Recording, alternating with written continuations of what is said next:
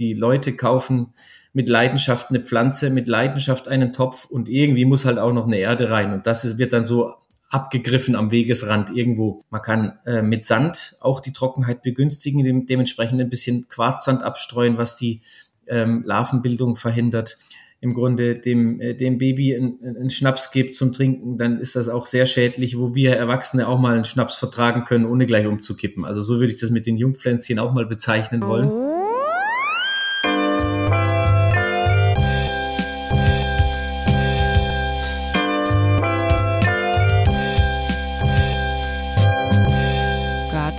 Ede. Herzlich willkommen, meine Damen und Herren. Schön, dass ihr wieder dabei seid bei einer weiteren Folge Garten Ede. Und diesmal geht es um das Thema Erde. Und da habe ich mir natürlich Unterstützung geholt von jemandem, der dann auch wirklich Ahnung hat auf dem Gebiet. Und da habe ich den Simon zu Gast von Floragard. Floragard kennt ihr ja alle bereits, denke ich, wenn ihr hier schon länger mit dem Boot seid, ist unser Partner zum Thema Erde und Substrate. Und der Simon war wirklich ein wunderbarer Gast, der keine Frage offen gelassen hat. Und äh, ihr hattet viele Fragen, ich hatte viele Fragen. Ich denke, wir haben wirklich äh, ganz gut alles beantwortet oder beantworten lassen vom Simon. Und ähm, ja, damit wünsche ich euch viel Spaß mit der aktuellen Folge und wie immer, wenn ihr uns unterstützen wollt, drückt irgendwo auf Abonnieren, Folgen, lasst uns eine positive Bewertung da, hilft uns ungemein und damit viel Spaß mit der aktuellen Folge.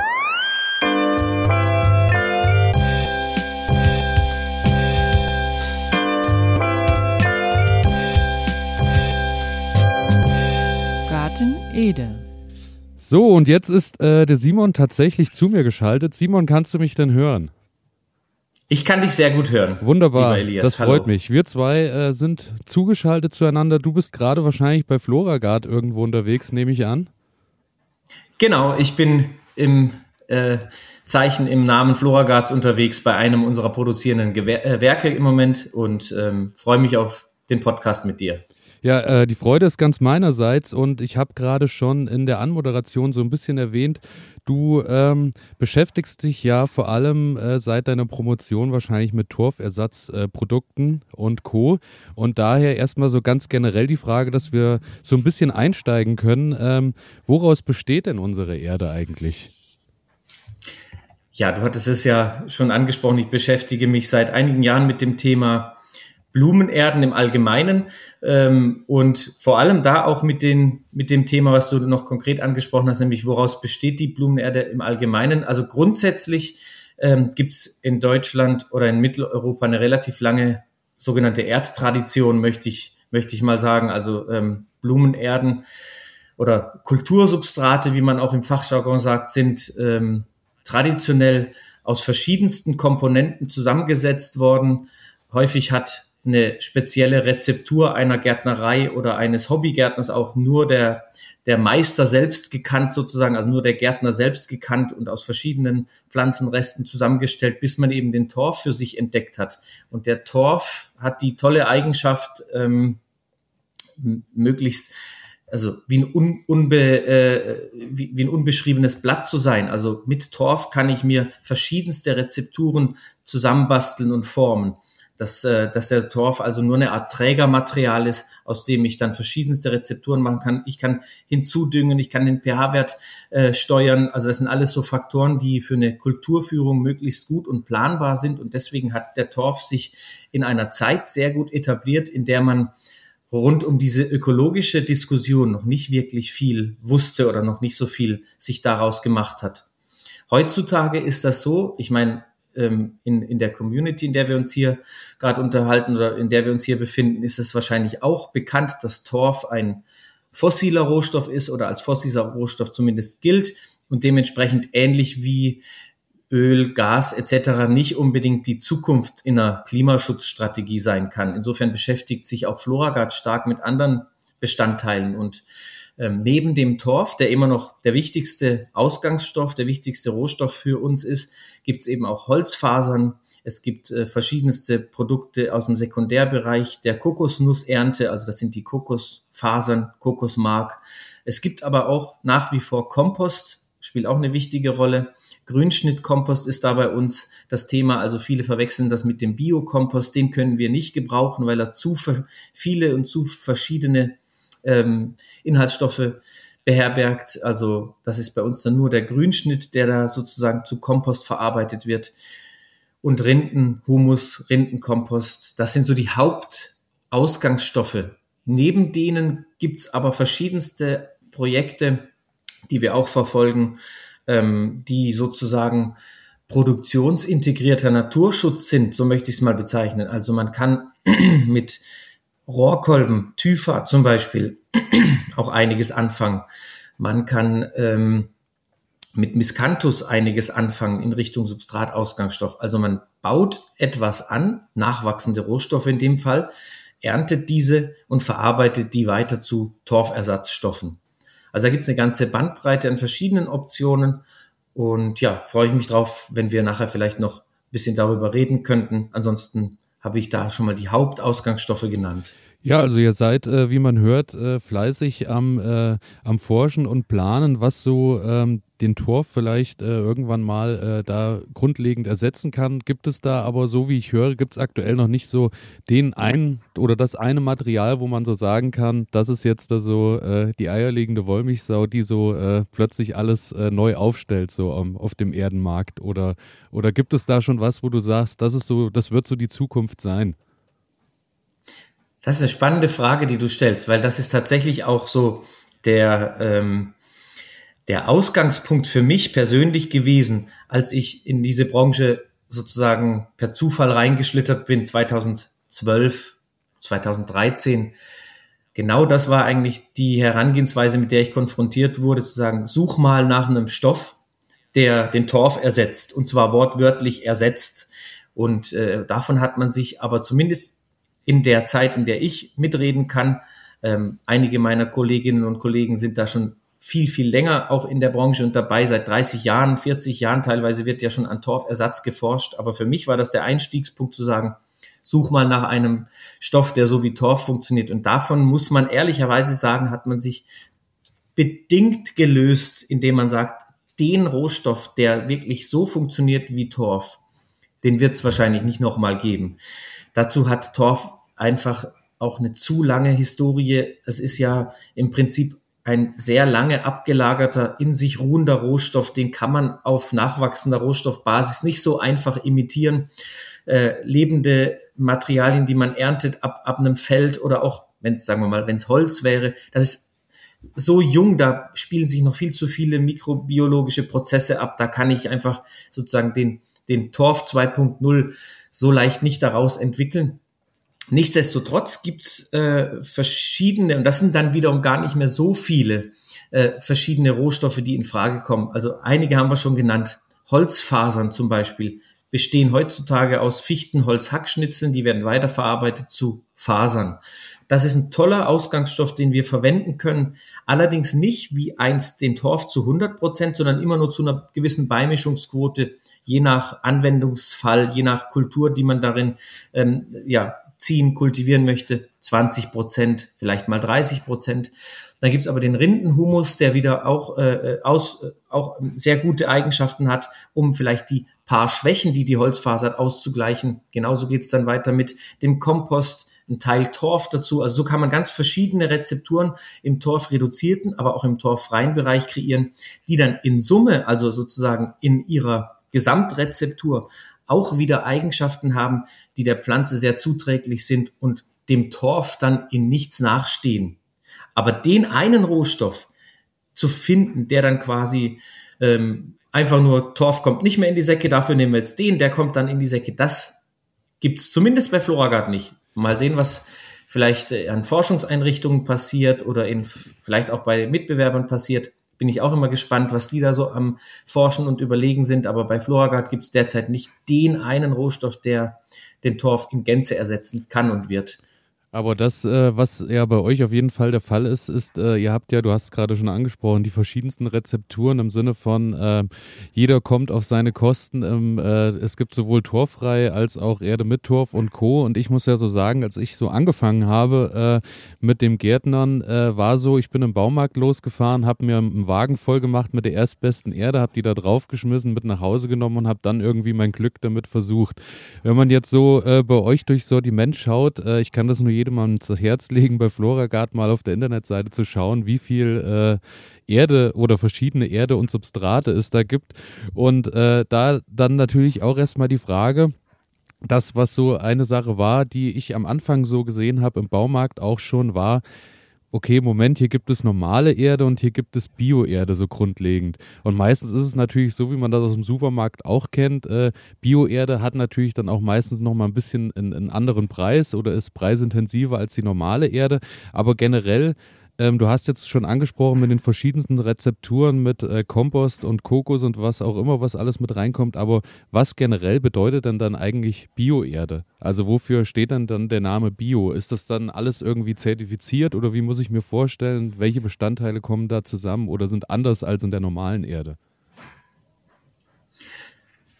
Wenn ich noch einmal kurz zurückgehen ja, ja. kann auf die erste Frage und dann die Bio-Frage daran anschließend versucht zu beantworten. Du hattest äh, auch ein Erlebnis geschildert, was, was äh, für uns auch gängig ist, wenn wir, wenn wir äh, mit Kunden sprechen, wenn wir überhaupt über unsere Branche, die Blumenerdenwelt nachdenken. Also das Thema Blumenerden ist von außen betrachtet, ähm, habe ich mal zumindest auf einer Tagung so entnommen. Es ist ein, ein, sogenanntes Low-Interest-Produkt. Also die Leute kaufen mit Leidenschaft eine Pflanze, mit Leidenschaft einen Topf und irgendwie muss halt auch noch eine Erde rein. Ja, und das ja. wird dann so abgegriffen am Wegesrand irgendwo. Das ist also von außen betrachtet logisch und äh, nachvollziehbar und ähm, das nehmen wir auch keinem Kunden üb äh, übel, wenn das so läuft. Aber wir bei Floragard natürlich, für uns ist das wiederum die Leidenschaft mit den Erden. Deswegen sind wir ähm, auf der Suche nach der bestmöglichen Rezeptur für eine entsprechende Kultur, für eine entsprechende Pflanze und geben uns da halt große Mühe und sind ja beschäftigt mit einer Forschungsabteilung, mit einer Entwicklungsabteilung, da immer die bestmöglichen ähm, Produkte zu kreieren und auch die Qualität zu sichern etc.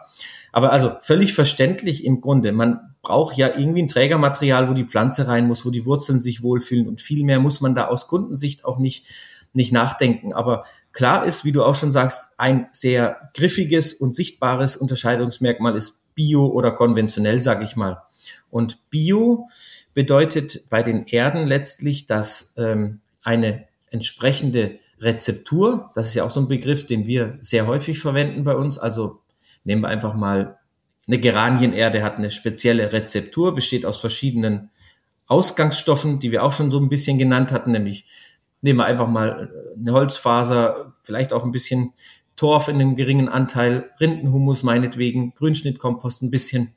Dann haben wir also so ein paar Volumenbildner, also das, was das Volumen der Erde ausmacht. Aber wir fügen dem Ganzen ja auch noch äh, eine Düngerrezeptur hinzu. Und diese Gesamtrezeptur muss dann biotauglich sein.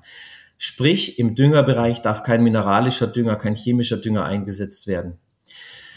Die einzelnen so, äh, Ausgangsstoffe und Düngerstoffe werden dann beispielsweise bei einem Institut wie der FIBEL, ähm, also für biologischen Landbau, gelistet und geführt. Und somit sind wir auf der sicheren Seite, okay, das, was wir uns da als Rezeptur überlegt haben, erprobt haben, das ist auch wirklich biozulässig und biotauglich. Das ist analog zum ökologischen Landbau auf einem, auf einer freien Fläche, auf einem Acker ähm, zu betrachten, mit etwas anderen Auflagen, ein bisschen strengeren Auflagen teilweise.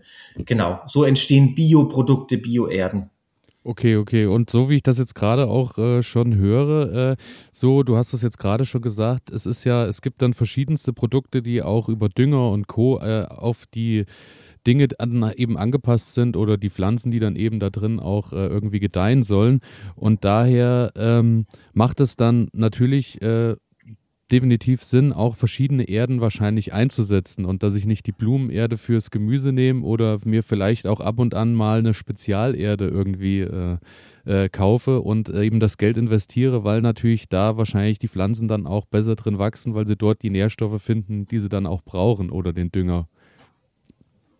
Ganz genau richtig erklärt. Also dem, dem ist im Grunde nichts hinzuzufügen. Die speziellen Anforderungen, die eine Pflanzenwurzel an ein Substrat hat, also eine Pflanze im Wesentlichen an ein Substrat hat, die sind höchst unterschiedlich. Also von säureliebenden Arten wie Rhododendron zum Beispiel eben bis hin zu Starkzehrern wie Tomaten. Da gibt es ja verschiedenste Bedürfnisse, die so eine Pflanze von Haus aus mitbringt. Und äh, natürlich kann ich hingehen und sagen, ich liefere der Pflanze jetzt als erstes nur mal ein neutrales Trägermaterial, sprich Torf oder irgendwas anderes, was irgendwie nicht viel Nährstoff und dünge das von Hand auf und sage, ich gebe dem ein bisschen Stickstoff, ein bisschen Phosphor, ein bisschen Kali dazu, guck und pendel das selbst ein. Für den äh, geübten Gärtner, den Profi-Gärtner quasi, der zu Hause wirklich äh, probiert, äh, das Beste, ist das, ist das möglicherweise eine Option wie eine Art Baukasten. Äh, zum, aber wir seitens Floragard liefern sozusagen ein Convenient-Produkt in dem Sinne.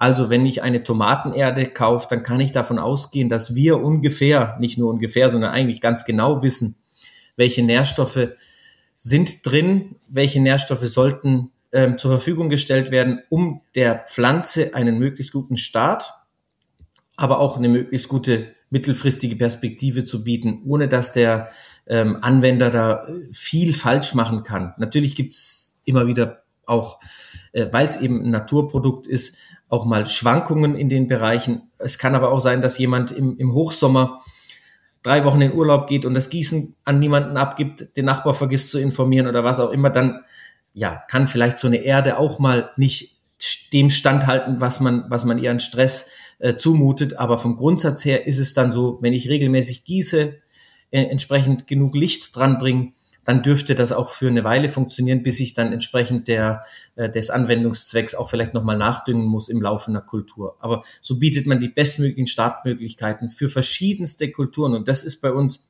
ein ganz breites Sortiment, also in der Breite der Anwendungsfälle natürlich, also wie gesagt von Rhododendronerde bis Balkonerde bis äh, Beton- Balkonerde bis zu Tomatenerde gibt's alle möglichen verschiedenen Produkte mit einer einzigartigen Rezeptur dahinter. Aber dann auch, wie du vorhin schon sagtest, die Unterscheidungsmerkmale Bio, nicht Bio. Daher gibt's eine, eine Tiefe und eine Breite im Sortiment, die für manche zu groß ist, weil es ein bisschen den Überblick verli äh, verlieren lässt, gerade für die Kunden, die in so einem äh, Baumarkt nicht nur mit Floragat, sondern auch noch anderen Marken oder Eigenmarken konfrontiert werden. Das ist schon manchmal eine ganze Wucht, die da auf einen zukommt. Und so versucht halt jeder äh, in dieser Branche sich so ein bisschen zu positionieren. Genau. Und ähm, du hast gerade so schön äh, begonnen, auch bei der, bei der Beantwortung der Frage mit dem Thema Rhododendron-Erde zum Beispiel, was ja immer so ein Thema ist, genauso wie dann halt eben auch äh, für Heidelbeeren und Co. Und zwar äh, möchte ich da gleich mal eine Frage noch aus der äh, Community mit reinhängen. Und zwar hat Gemüsefreak die Frage gestellt, was kann ich im Garten äh, tun, um einen sauren Boden zu erhalten? Ähm, wenn ich das generell kurz, äh, kurz mal von meiner Seite, von meinem Laienwissen beantworten kann, was ich gemacht habe diesen Sommer. Und zwar hatte ich äh, auch vor zwei, drei Jahren mal Heidelbeeren in meinen Garten gepflanzt und habe mich vorher aber auch nicht damit auseinandergesetzt, was braucht denn die Heidelbeere? Nämlich genau das, sie braucht ja eher einen sauren Boden, weil ähm, wächst er eigentlich im Wald, ist daher eher sauer, saurer beheimatet. Und äh, ich habe die damals einfach so in den Boden gesteckt und wer hätte es gedacht, äh, sie ist natürlich nach einem Jahr dann auch so langsam dahin gegangen. Eine von dreien konnte ich jetzt noch retten und ab diesem Jahr äh, habe ich mich dann mit meinem neuen Wissen dran gemacht und habe mir dann eben einfach saure Erde gekauft und habe die dann so ein bisschen im Pflanzloch Knoblauch mit untergemischt, so dass ich quasi eine Mischung hatte aus meinem Gartenboden mit äh, saurem, saurer Erde aus dem, aus dem Erdsack eben und äh, denke, dass ich damit eine ganz gute Voraussetzung geschaffen habe. Aber generell an dich als Fachmann, äh, was kann man noch tun oder worauf ist da zu achten?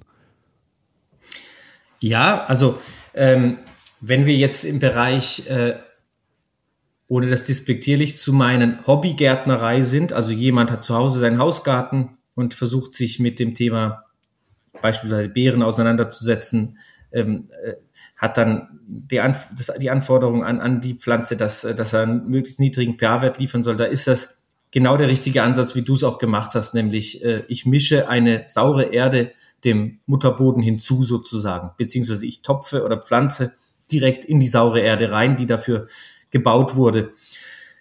Das ist auch so ein heikles Thema im Grunde. Natürlich sind wir alle bewusst darüber, dass Torf vielen Bereichen nicht die Zukunft sein kann und wird. Aber nichtsdestotrotz müssen wir uns einfach auch bewusst werden, diese Pflanzen stehen rein naturbedingt im Torf. Die stehen sozusagen in einem sauren Boden, der häufig eben auf organischer Basis des Torfes ist. Und da tut man einer, ähm, also Beispiel, Beispiel Rhododendron, wenn wir da schon waren, da, dem tue ich Gutes, wenn ich ihn auch weiterhin in Torf kultiviere. Und wenn ich das nicht möchte, was völlig verständlich ist und auch legitim ist, wenn man sagt, man möchte torffrei gärtnern, dann muss ich schon darauf achten, dass ich mir ein Produkt kaufe mit einem möglichst niedrigen pH-Wert. Jetzt im Profibereich kann man sagen, es gibt da eigentlich recht wenig Alternativen, den pH-Wert eines ähm, Materials runterzubringen. Allseits bekannt ist, dass mit Schwefel gearbeitet werden kann, aber das ist einfach nichts, was man im Hobbybereich anwenden sollte oder könnte.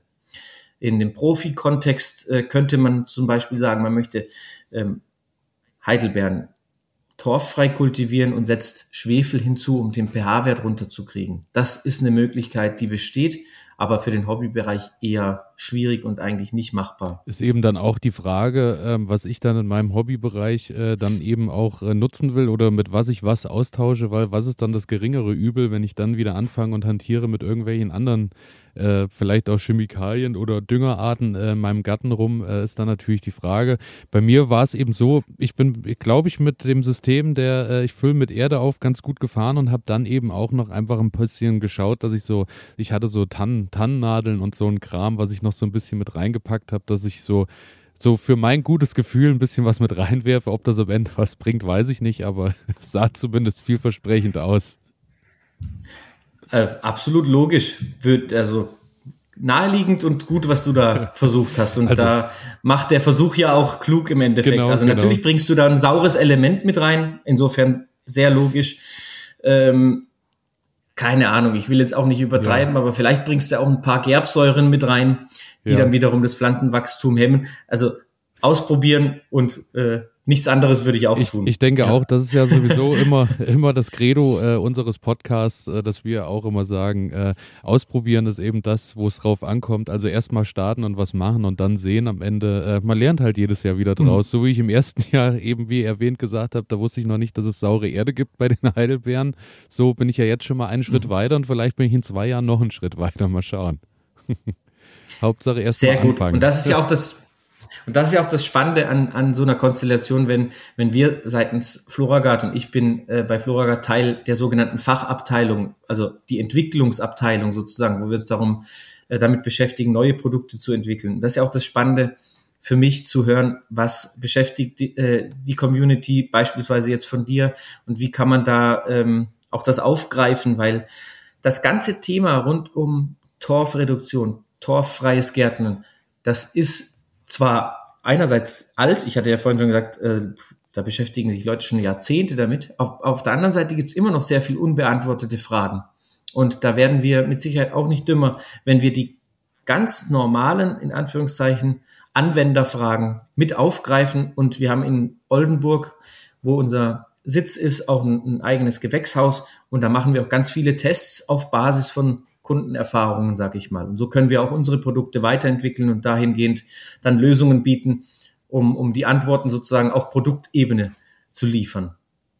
Ja, ich durfte mir äh, das Gelände äh, ja mal anschauen. Ich war ja äh, dieses Jahr zu Besuch bei euch und äh, war wirklich fasziniert, auch gerade was so den Bereich angeht, äh, wo so ein bisschen äh, Versuche gestartet werden, beziehungsweise gerade auch äh, dann vielleicht ein Thema, wo wir auch äh, direkt äh, anschließen können. Was war gerade so in der Mache, glaube ich. Da ging es um Thema äh, Trauermücken und was ich dagegen tun kann. So, das ist auch eine Frage, die immer aus der Community kommt. In dem Fall von Katharina86, äh, die nämlich auch gefragt hat. Ich äh, habe jetzt neue Pflanzen zu Hause und auf einmal habe ich das Trauermückenproblem. Was kann ich dagegen tun? Hast du da einen Tipp vielleicht für uns? Ja, das ist eine sehr gute Frage. Vielen Dank. Ähm, Trauermücken sind ein recht großes Thema bei uns, insbesondere im Zuge dessen, dass eben die torfreduzierten und torffreien Rezepturen zugenommen haben. Das geht sozusagen mit dem Thema einher. Also bio und torffrei birgt auch immer die Gefahr, dass Trauermücken hervorkommen können. Das ähm, ist ein Problem, was existiert und was nicht auf Basis dessen existiert, dass die Erden die Trauermücken schon beinhalten, sondern die kommen sozusagen von extern hinzu und äh, können sich dann in einem biologischen, torfreien Substrat, in einer Bioerde ähm, besser entfalten und entwickeln, als es früher bei einer reinen Torferde, möglicherweise mineralisch aufgedüngt, der Fall war, wo sich die Larven nicht wirklich wohlgefühlt haben und dementsprechend der Trauermückenbesatz einfach sehr niedrig sein konnte. Dementsprechend ist es ein Phänomen, was mit ähm, der eigentlich ja sehr begrüßenswerten Entwicklung mehr Bio, mehr torfrei einhergeht. Aber diesen negativen Randeffekt, den haben wir und den ähm, versuchen wir zu begleiten, zu behandeln, eigentlich auch natürlich zu bekämpfen. Deswegen hast du das richtig beobachtet, als du bei uns in Oldenburg warst, dass das ein Schwerpunktthema in der Entwicklung im Versuchsgewächshaus ist. Ähm, dagegen steuern kann man mit, mit Gelbtafeln, mit, äh, indem man die Erde auch, also was auch so ein Punkt ist, äh, feuchtes Milieu, wie man vielleicht im Fachlichen sagen würde, ist auch begünstigend. Also die Erde dann auch mal temporär trocken halten, ist ein Punkt, den man anwenden kann, um den Trauermückenbesatz niedrig zu halten. Man kann äh, mit Sand auch die Trockenheit begünstigen, dem, dementsprechend ein bisschen Quarzsand abstreuen, was die ähm, Larvenbildung verhindert. Das sind so, so, ja, Haustipps quasi, die man mitgeben kann. Grundsätzlich ganz vermeiden lässt sich ein Trauermückenbefall bei Bioerden, bei torfreien Erden nicht, aber eben über die benannten Methoden kann man es ähm, auf ein erträgliches Maß reduzieren. Also das, was du gerade ansprichst, ist eben auch so genau das, was ich eigentlich so aus dem, vor allem auch jetzt, also ich kann ja immer nur für den Hobbybereich sprechen, was mir da hilft. Und das ist dann auch, dass ich eben schaue, gerade so in diesen Anzuchtsmonaten hast du es ja wirklich dann, äh, du, du erschaffst dir durch, durch Heizungsluft und Co. ja dann, draußen sind es dann wieder Minusgrade, schon ein sehr feuchtes Milieu. Und dass man da eben wirklich einfach schaut, dass man die Erde auch zwischendurch mal abtrocknen lässt und äh, eben zum anderen eben einfach mit den Gelbtafeln, die haben mir da immer viel geholfen. Das ist auch so eine Sache, die ich von meiner Seite da auch wirklich mit rausgeben kann. Und das, was ich äh, jetzt auch so gerade zwischendurch schon gehört habe, das, was da auch wieder eine große Rolle spielt, und das ist auch eine, eine Frage, die aus der Community von Putzi68er kam, äh, wie lagere ich denn die Erde am besten, dass ich das vielleicht auch mit den Trauermücken gleich äh, ein bisschen eindämmen kann. Du sagtest gerade, so feuchtes Milieu ist eben auch was. Ähm, wenn ich jetzt einen Sack Erde zu Hause übrig habe, was mache ich denn mit dem Sack über den Winter am besten Fall? Ja, in einer perfekten, heilen Welt habe ich irgendwo einen trockenen, kühlen Schuppen.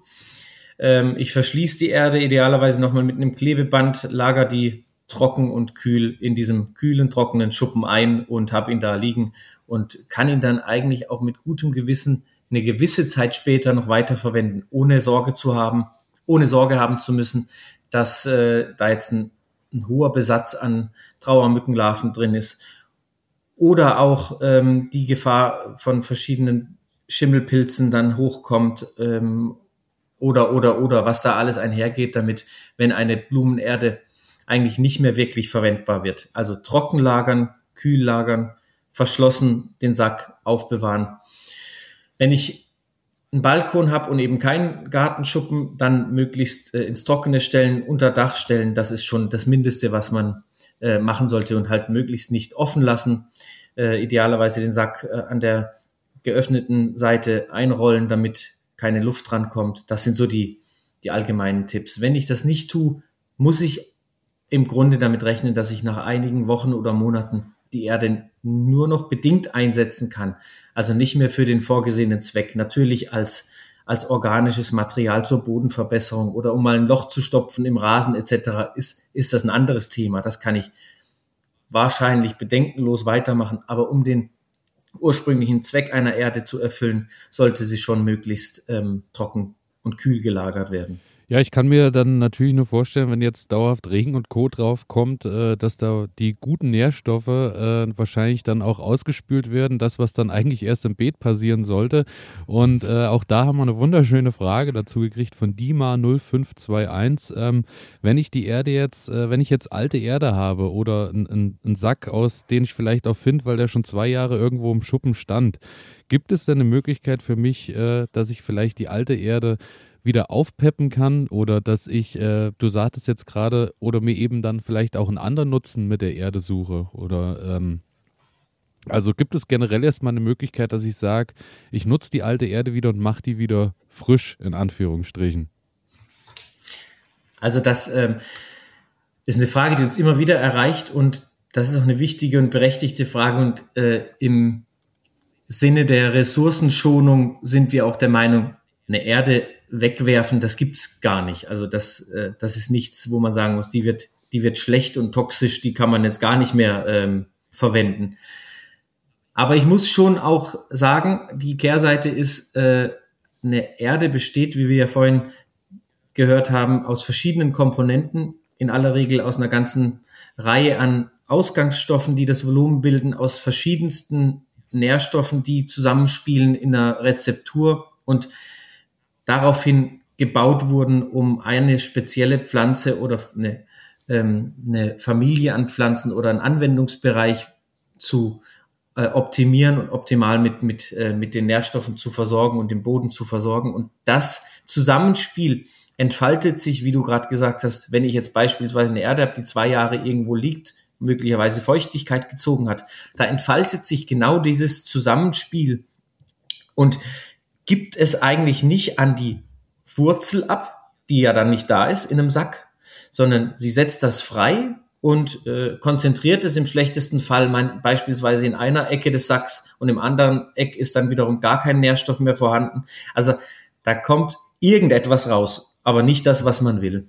Dementsprechend würde ich in keinem Fall dazu anraten, einen zwei Jahre alten Sack, um bei dem Beispiel zu bleiben, der irgendwo nicht fachgerecht gelagert wurde, äh, beispielsweise noch für meine äh, Peperoni zu nutzen, wenn es dafür vorgesehen war, sondern den dann um ein Loch zu stopfen im Garten oder ein Beet aufzubessern mit bisschen Organik. Da habe ich persönlich keine Probleme damit. Aber wenn es dann darum geht, eine spezielle Kultur, die ja auch wiederum ein bisschen Geld kostet, ist ja nicht nur die Erde, die Geld kostet, sondern äh, ich gehe zur Gärtnerei, kaufe mir irgendwie ein Jungpflänzchen. Das kostet ja auch ein bisschen Geld, dann sollte das schon auch eine, eine neue, ähm, hochwertige Erde wieder neu gekauft werden. So, schade das dann sein mag. Okay, okay. Also da von meiner Seite auch äh, so aus dem Hobbybereich, äh, ich nutze dann immer so, so alte Erdreste, wenn ich noch was habe, äh, zum Beispiel einfach, um das Hochbeet wieder aufzufüllen im Frühjahr, um eben wieder da eine Schicht wieder reinzubringen, weil es ist ja in der Regel so, dass gerade dann äh, bei den Hochbeeten und so alles ein bisschen absackt, auch über den Winter und dann hat man wieder was zum Auffüllen und kann ja dann oben auf die, äh, auf die äh, gefüllte Schicht ja immer noch mal gute Erde oben drauf packen, dass ich da dann eben Erde habe, wo dann die eben erwähnten Jungpflanzen äh, dann auch gut gedeihen können und das kriegen, was sie am Ende auch brauchen. Das vielleicht so als kleiner Tipp. Finde ich einen guten Ansatz und ist absolut äh, logisch unbedenklich. Sollte man, sollte man so machen, um ein Hochbeet, was eben auch ein bisschen an Volumen verliert und sackt, aufzufüllen. Allerdings da würde ich aufpassen, dass ich nicht allzu viel Unkräuter mit reinbringe ins System, wenn es denn davon befallen sein sollte. Aber grundsätzlich gute Idee, würde ich auch so machen. Und ähm, wir waren jetzt gerade ja auch schon mal bei dem Thema ähm, so drin, äh, die Erde ist oft feucht und, ähm, und ich muss so ein bisschen schauen, gerade über die, über die Wintermonate, was ich mir da so für ein, Klientel oder für, ein für ein Klima erschaffe. Und daher äh, war auch eine der Fragen, die aus der Community kam, äh, und da liebe Grüße an Michael, äh, ist nach dem Umtopfen beispielsweise oder bei der Jungpflanzenanzucht, kommt es dann schon mal vor, dass Erde auch mal schimmeln kann. Und da die Frage, was kann ich da eben dagegen tun oder beziehungsweise warum passiert das? Hängt das nur mit der Feuchtigkeit zusammen oder ähm, gibt es da noch andere Faktoren, die ich beachten könnte? Die, ähm, das Thema Schimmel ist auch ein Thema, was uns immer wieder erreicht und äh, auch ähm, die, die Emotionen so ein bisschen, bisschen hervorbringt, weil es ist erstmal unangenehm, es sieht nicht schön aus, es hat äh, so den Anschein von hier könnte irgendwie was entstehen, was gefährlich, gesundheitsgefährdend, wie auch immer ist. Äh, auf jeden Fall nichts, was man sich wünscht, wenn man äh, eine Erde gekauft hat. Aber im Bereichten, äh, im benannten Szenario, was du genannt hattest, ist das äh, nicht auszuschließen, dass auch mal Schimmel hervorkommt. Das entsteht in der Regel tatsächlich, wie du ja auch schon richtigerweise sagtest, dann, wenn eine Erde ähm, zu wenig Luft eigentlich auch abbekommt im, im, im Inneren, im Kern oder im, äh, ja, im Körper. Und äh, durch, durch diese sogenannten anaeroben Bedingungen dann ähm, Pilzwachstum begünstigt wird. Und das bringt dann an der Oberfläche so ein, so Schimmelfilm hervor, der nicht schön aussieht, aber in aller Regel komplett unbedenklich ist. Das ist nur ein optisches Problem. Das stört noch nicht mal wirklich das Pflanzenwachstum im Wesentlichen. Ähm, das ist einfach eine, eine optische Geschichte, die nicht gewünscht ist. Auch da hilft es durchaus, das äh, Bodengefüge vielleicht nochmal neu zu strukturieren. Wenn man schon vom Umtopfen spricht, kann man da überlegen, ob man in das Bodengefüge nochmal was äh, an äh, Porenvolumen reinbringt. Ich, ich spreche jetzt einfach mal spontan, was mir in Sinn käme, so Blähton, gebrochener Blähton zum Beispiel mit reinzubringen, sorgt natürlich für eine bessere Luftkapazität, sorgt für ein bisschen mehr Durchmischung, Durchlüftung. Somit kann ich Schimmel verhindern und auch die Durchlässigkeit des Substrats erhöhen. Das wäre so ein spontaner Punkt, den man, den man machen könnte. Aber wenn denn das Kind in Anführungszeichen schon mal in den Brunnen gefallen ist mit Schimmel, ruhig bleiben. Das ist in aller Regel nicht schädlich, ist nur ein optisches Problem. Ja, es ist, äh, ja, wie du schon sagst, man, äh, es ist halt, es sieht halt nicht immer besonders gut aus und es, man ist, man gerät dann auch immer so schnell in Panik. So, äh, es ist ja auch immer ein, ein einfaches, äh, wenn man zum Beispiel sagen kann, äh, wenn man jetzt nur eine kleine Pflanze gerade in der Anzucht hat, dass man vielleicht einfach so ein bisschen nochmal äh, ein bisschen Sand oder was dazu gibt und dann so ein bisschen dadurch nochmal was auflockert, indem äh, ich, ich fange dann einfach an und wühle mal so ein bisschen in der Erde drin rum, dass da so ein bisschen ein Austausch nochmal stattfindet und wie du schon sagst, auch ein bisschen Luft vielleicht nochmal mit ins Spiel kommt. Das sind so die Sachen, die man so gerade im Anzucht, im Junganzuchtbereich irgendwie da noch machen kann. Ist natürlich anders bei Zimmerpflanzen, die dann in einer ganz anderen Größe vielleicht auch wachsen und den Topf vielleicht auch ausfüllen. Ja, genau. Mhm. Und äh, da generell können wir auch gleich nochmal äh, bei der Jungpflanzenanzucht drauf zu sprechen. Äh, da noch äh, eine Frage so, ähm, die auch immer kommt. Thema Spezialerden. Warum ist es denn so wichtig, ähm, bei der Jungpflanzenanzucht vielleicht gesonderte Erde zu nutzen und vielleicht nicht die Power-Gemüseerde direkt äh, zu nehmen und dort den Samen reinzustecken? Kannst du vielleicht dazu noch was sagen? Ja, gerne. Ähm, Jungpflänzchen, Jungpflanzen sind ja ganz sensibel. Ich meine, das ist ein bisschen zu vergleichen mit äh, plastisches Beispiel zu nennen, äh, mit, mit den Kleinstkindern, mit, mit Babys. Also wenn ich da im Grunde dem, äh, dem Baby einen Schnaps gibt zum Trinken, dann ist das auch sehr schädlich, wo wir Erwachsene auch mal einen Schnaps vertragen können, ohne gleich umzukippen. Also so würde ich das mit den Jungpflänzchen auch mal bezeichnen sehr schönes wollen. Beispiel. Ähm, äh, und deswegen ist das sehr sensibel zu betrachten mit den, mit den Jungpflanzen im, im Vergleich zu, ja, ich sag mal, einer ausgewachsenen Kübelpflanze. Die kann dann schon mal eine gewisse Schwachstelle in einem Substrat auch einfach ab. Deswegen grundsätzlich muss man da schon mal ein bisschen mehr Feingefühl entwickeln für die, Jungpflanzen, auch für Kräuter. Und dann hat das Thema noch die Logik, dass eben nicht wie bei den Landwirten häufig vermutet, viel immer viel hilft. Das ist auch wieder eine Sache, die kann gut gehen bei ausgewachsenen Pflanzen oder einfach, wenn man ein bisschen grobschlächtiger rangeht. Aber bei Kleinstpflänzchen, bei Kräutern ist eben viel Nährstoffe nicht unbedingt hilfreich. Ich kann auch zu viel Stickstoff hinzugeben. Man sagt ja immer, Stickstoff ist ganz wichtig und das ist ja auch korrekt, ähm, um eine Pflanze wachsen zu lassen. Allerdings ähm, müssen auch Jungpflanzen in die Situation versetzt werden, die Nährstoffe ein bisschen zu suchen. Wenn ich zu viele Nährstoffe schon bereitstelle, dann suchen die Wurzeln sich nicht entsprechende Wege, um Nährstoffe zu ähm, zu finden, aufzunehmen und das eigene Pflanzenwachstum auch oberirdisch dann ähm, voranzutreiben. Das heißt, eine Pflanze kann auch an zu viel verkümmern letztlich, weil sie einfach nicht in die Lage versetzt wird, Nährstoffe einzusammeln im Bodengefüge. Und damit äh, ist es keine Faustformel, die jetzt immer gilt. Deswegen gibt es auch bei den Kräuterpflanzen, bei den Jungpflanzen verschiedenste Arten ranzugehen und auch verschiedenste Rezepturen. Aber vom Grundsatz her, ganz global gesprochen, eine Jungpflanze braucht im Grunde ein Milieu, was relativ nährstoffarm ist, aber doch ausreichend Nährstoffe bietet, damit was gefunden werden kann. So möchte ich es mal bezeichnen. Also viel hilft nicht immer viel und äh, ich glaube, das haben wir dann auch wieder alle über die Weihnachtstage äh, gemerkt. Äh, zu viel macht dann oft auch träge und genauso ist es dann eben auch in der Pflanzenwelt wahrscheinlich. Ganz genau, das können wir wahrscheinlich alle bestätigen, ja. und äh, zu guter Letzt habe ich noch eine Zusatzfrage, die ich mir auch schon des Öfteren gestellt habe und die auch immer mal wieder kommt. Warum heißt der 50-Liter-Sack eigentlich 50-Liter-Sack? Weil er wiegt ja keine 50 Kilo und äh, der Sackinhalt ergibt doch auch, wenn ich Wasser reinkipp, wahrscheinlich nicht genau 50 Liter. Oder ist das so? Ähm, ja, da möchte ich nur ganz kurz ausholen zu der Logik, die wir da haben, ähm, zu der internen Logik sozusagen. Wie kommen 50 Liter, wie kommen 40 Liter auf so einen Sack? Ähm, wir rechnen nach dem sogenannten EN-Maß. Das ist ein genormtes Maß. Da gibt es einen Prozess, der nennt sich Auslitern und so werden bei uns die Volumina bestimmt.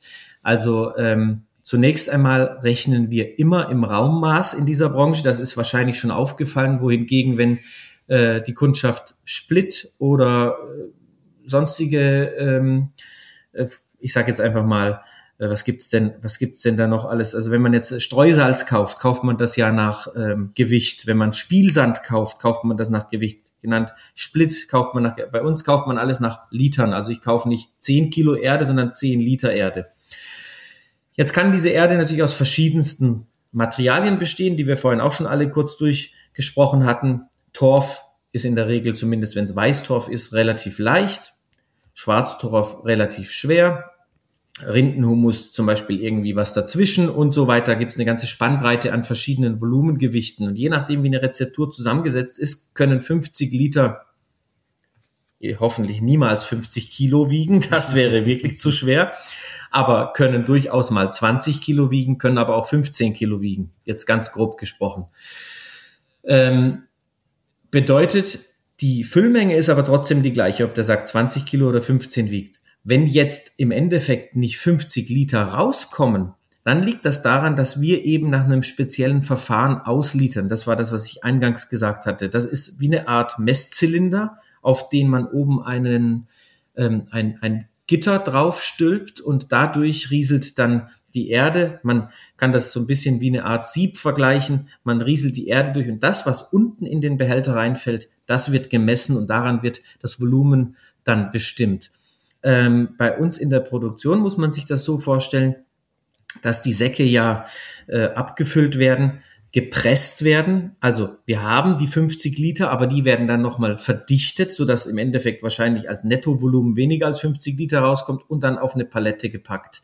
Und von dort aus geht's dann ja in die verschiedenen Baumärkte beispielsweise, Supermärkte beispielsweise. Und dort findet man dann einen relativ kompaktierten Erdensack der, wenn man es dann nach unserem Verfahren wieder auslitert, wieder auf dieselbe Menge kommen soll, die auf dem Sack draufsteht. Also geschummelt wird da nicht. Es ist eigentlich nur eine Frage, wann wird das Volumen erfasst. Alles klar.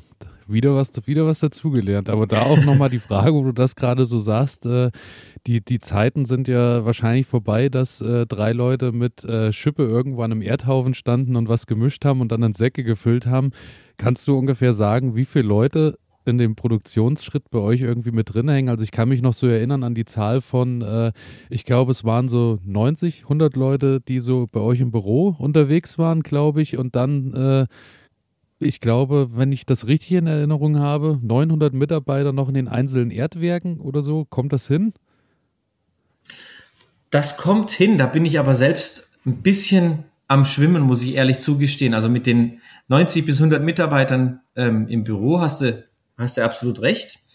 Wie viele Mitarbeiter in den Produktionsstätten arbeiten, äh, kann ich gar nicht ganz genau sagen. Du magst aber ungefähr richtig liegen. So möchte ich es mal ja, ich glaube zeigen. So. Das, äh, also wir durften ja, wir durften ja, ähm, wir durften ja ein Erdwerk äh, besuchen und da waren schon, also ich habe keine Mitarbeiter gezählt, aber ich glaube, allein in diesem einen Erdwerk waren wahrscheinlich schon äh, 50 Mitarbeiter da irgendwie äh, ob draußen oder drinnen am, am Band und so überall tätig. Und äh, da auch die Frage äh, noch zu guter Letzt, ihr so viel Erde, wie äh, ich so gesehen habe, was so alles produziert wird, ihr seid wahrscheinlich auch im internationalen Bereich unterwegs oder äh, seid ihr nur deutschlandweit der, am Ausliefern? Genau. Äh, um, um mal noch ganz vielleicht einen Satz zu dem Produktionsprozess zu verlieren. Also da, da spielen schon einige Hände und vor allem mittlerweile auch Maschinen äh, dazu damit rein oder tragen dazu bei, dass am Ende äh, ein Sack äh, abgefüllt werden kann. Das beginnt äh, damit, dass wir ähm, verschiedene Rohstoffe beziehen, die teilweise nochmal veredelt werden müssen. Beispiel Holzfaser, da haben wir mittlerweile eigene Aufbereitungsanlagen, die die Holzfaser produzieren. Dementsprechend beziehen die Werke, die eine Holzfaser produzieren, Holzhackschnitzel, also Häcksel quasi. Die werden dann erstmal eingelagert in eine Rohstoffbox. Von dort aus geht's weiter in die Holzfaseranlage, dann werden sie wieder eingelagert in eine weitere Box. Von dort aus geht's dann, wenn es abgerufen wird, in ähm, Mischbunker und dann geht's auf Förderbänder in, in eine Mischerei rein, wo die Düngezusätze dazu gemischt werden. Ähm, es geht dann weiter in der nächsten Verarbeitungs, in dem nächsten Verarbeitungsschritt in die Abfüllung, in die Absackung, kommt auf Palette, geht raus ins Außenlager. Also das sind verschiedene Etappen, die dann so vom Rohstoff bis zum fertigen Sack durchlaufen werden. Und überall sind natürlich Menschen und Maschinen dazwischen. Gut möglich, dass an einem Erdensack bis zu 15, 20 Leute ihre Finger irgendwo im Spiel haben. Das würde ich jetzt einfach mal so abschätzen. Das ist also ein beeindruckend komplexer Vorgang, den man mit so einem Produkt, wie es denn da liegt am Ende im Supermarkt oder im Baumarkt, definitiv nicht erwarten würde. Also selbst für mich, der jetzt jahrelang in dieser Branche ist, immer noch überraschend, wenn ich in einem Werk bin, wie technologisiert das Ganze mittlerweile abläuft und wie automatisiert und wie genau und mit Rückstellmustern, mit Volumenerfassung, mit äh, modernster Technik letztlich ähm, wirklich spannend zu, zu sehen, wie, wie gut und genau da gearbeitet wird.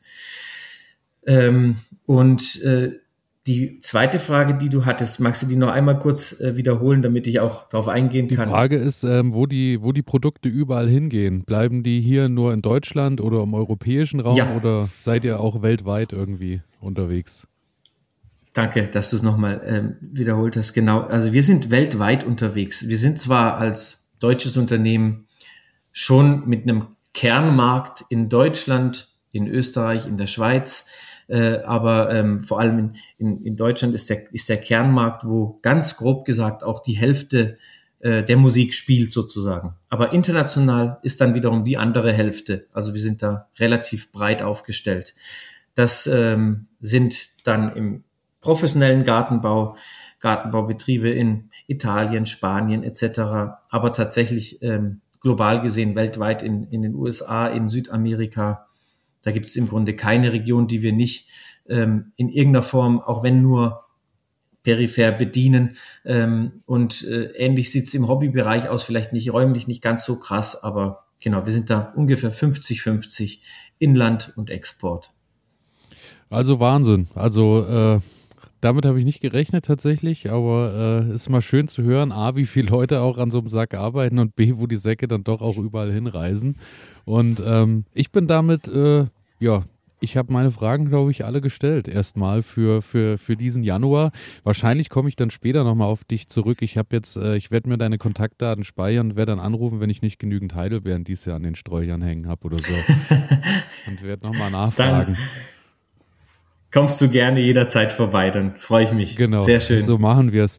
Nee, ansonsten ähm, bin ich ziemlich, äh, ja, ich habe äh, wieder einiges mitnehmen können und ich denke, unsere Hörer und Hörerinnen da draußen konnten auch äh, einiges an Informationen sammeln. Dafür vielen Dank an dich, Simon, dass du dir die Zeit genommen hast und uns hier äh, reihum aufgeklärt hast mit allem zum Thema Erde und unsere Fragen beantwortet hast. Und ähm, sobald es wieder neue Fragen kommen äh, gibt, äh, werde ich alles sammeln und wie gesagt, ich melde mich dann einfach wieder bei dir und dann kommen wir wieder ins Gespräch.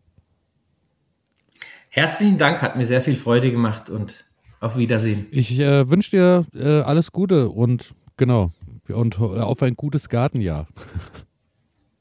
Das wünsche ich auch. Vielen Dank. Bis bald, mach's gut, ciao. Bis bald, tschüss.